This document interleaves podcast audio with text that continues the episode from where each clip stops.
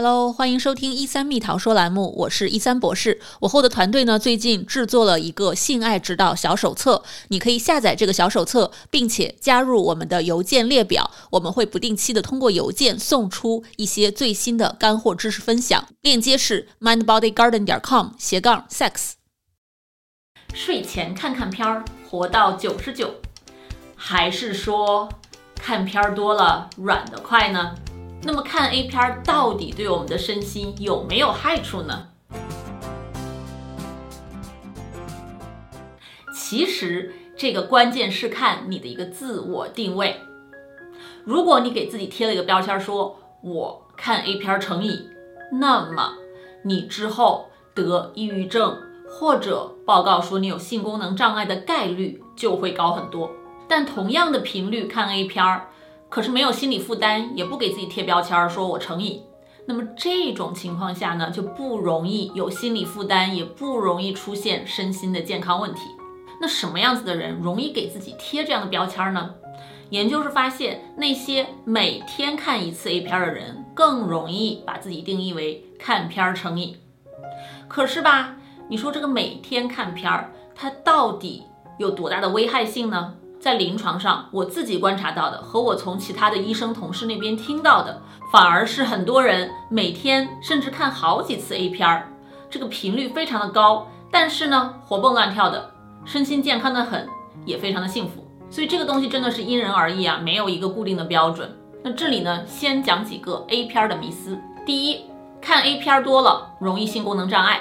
并不一定是真的。那挪威呢，有一个一万多人的全国普查大数据啊，那些报告自己每周要看三次以上 A 片男性，确实更容易报告说对自己的性生活不满意呀，感觉自己有性功能障碍啊这样的一些主观数据。但其实啊，很多的性功能障碍呢是有其他因素在作用的，比如说对性爱有表现焦虑啊，或者在性关系当中经验不足啊。或者你突然换了一个新伴侣，又激动，但是同时又有一些担心啊。性功能障碍这种情况呢，比你想象的要普遍的多。四十岁以下的男性啊，其中有三分之一都或多或少的经历过性功能障碍这种尴尬的时刻。第二，看 A 片会影响和伴侣的一个性爱质量，这个呢也不是真的。比如说，二零一九年波兰那边调查了六千多位的大学生，那大部分的学生呢都不觉得。看 A 片对自己的性生活质量有什么影响？而其中超过四分之一的大学生反而说，看 A 片对于自己和约会对象的这个性爱质量有很显著的提升作用。另外，刚才提到的瑞典那个一万多人的全国普查大数据呢，也是发现了类似的一个数据。百分之二十左右的男男女女呢，都是觉得，哎，看 A 片儿对于自己和伴侣的性生活质量是有提升作用的。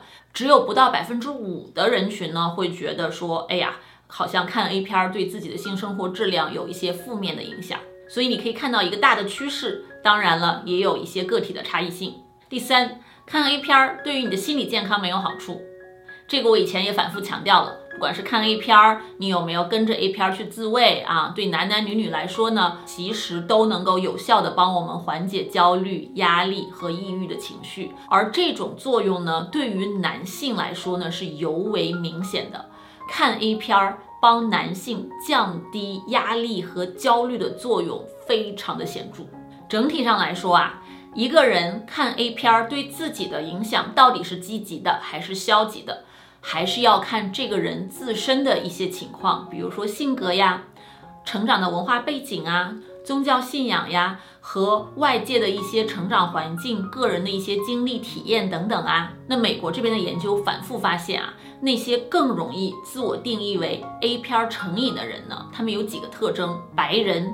男性从小成长在非常严格的宗教文化背景当中，那咱们亚洲的数据还非常的少，我这里呢没有办法有任何的定论啊，但大家可以自我探查一下，你们从小的生长环境，你们的父母和周围的人从小给你们灌输的性的理念，有没有对你们看 A 片的羞耻感和自慰的羞耻感有一些影响呢？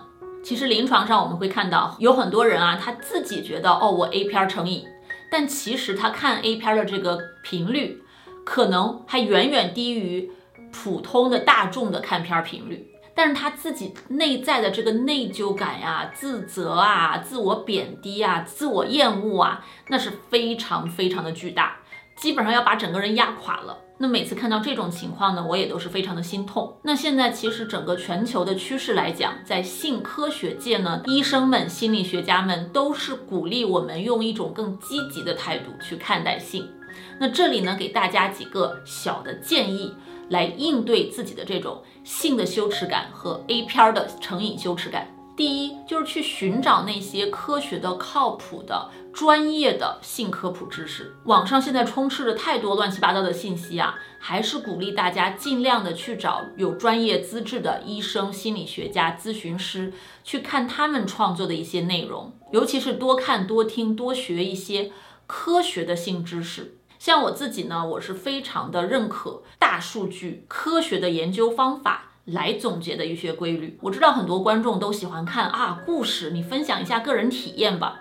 那我觉得这个呢，就是看个热闹。你要是真正的有一些性方面的困惑或者自我的羞耻感，你去看别人分享的经验，不一定对你有帮助，反而有可能会加重你的一个自我厌恶感。所以呢，在筛选信息的时候一定要小心。第二呢，去试图理解你的这种个人挣扎背后更深层次的是什么？是童年的家庭创伤，还是这个成长过程中形成的对自己的极度的不信任、极度的不喜欢？比如说自我认同感比较低，讨好性人格，总是想着取悦别人。如果别人不认可自己，自己就没有办法认可自己，等等这些，其实很多时候表面上它表现出来的是。A 片成瘾，但是背后可能有很多深层次的心理上的这种不舒适感，甚至是创伤记忆。第三呢，就是试图去调和一下自己的这种道德观和自己的行为喜好上面这种冲突，看看有没有适当的去调和这种矛盾。比如说，我们的道德感非常的高，你觉得有了伴侣就不应该再看 A 片了。但是你的行为上呢，又非常非常的享受和想要去这么做，那这个之间必然会有冲突的。完全停掉哪一方都是不太现实的，你只能试着去理解它，去调和这个矛盾。第四呢，其实可以结合很多的正念冥想啊这种科学的心理学的方式，帮自己在性爱当中慢下来。尤其是在面对自己的性冲动，或者是看 A 片的冲动的时候，去探查自己的身体现在感受是什么，自己的这个性的需求现在是什么，自己的这个冲动来自于哪里，想要做什么，然后这样做多了，你就越来越能够去控制自己的这种冲动感了。那第五呢，就是在亲密关系当中呢，学习如何沟通自己的性需求，因为很多时候啊。看 A 片的那个人和抱怨伴侣看 A 片成瘾的人，他其实都有一些性需求没有得到满足。那么这种情况下，你就需要去让对方知道呀。比如说，很多女性抱怨自己的伴侣看 A 片成瘾，是因为她们觉得，哎，你都不跟我来有足够多的性爱，我自己的性需求没有满足。那我觉得原因就是因为你看 A 片看多了，所以你对我没有性唤起。我就需要你停止看 A 片，这样我们两个之间才能有更多的性爱，这样我自己的性需求才能得到满足。如果是这样的话，你与其抓着对方看 A 片这件事情不放，不如跟对方更多的去沟通，说，哎，我们怎么能够更多的有我们之间，我们俩之间的一个性爱互动？你们如果能找到方法，在看 A 片儿之外，可以有更和谐的、更多的、更高质量的性爱关系，那么。看 A 片这件事情本身，它的存在并不是那么的重要，所以一对夫妻完全是可以看 A 片，同时又拥有很美好的性爱生活的。我们之前的另外一期节目呢，也有提到过，很多男性啊，在这个性生活不和谐的时候，就更容易想去看 A 片儿。而很多女性呢，看了 A 片儿之后，会积极的用在自己的性生活当中呢，让自己的性生活变得更和谐。所以呢，其实男女有一些性别的差异，有一些需求的不同，有一些满足自己需求不同的方式。那我们其实是在关系当中要对对方有一些同理心的，要试着从对方的角度去看问题，而不是一刀切的说行不行，对不对？这样对你们的关系其实本质上是没有任何帮助的。好，那就是我对于 A 片成瘾的一个简单的小看法啊。不知道你对于 A 片成瘾这件事儿怎么看？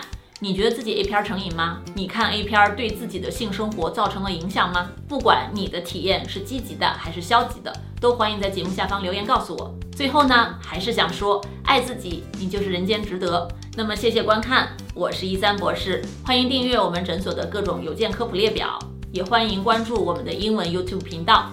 那我们下期再见啦，拜拜。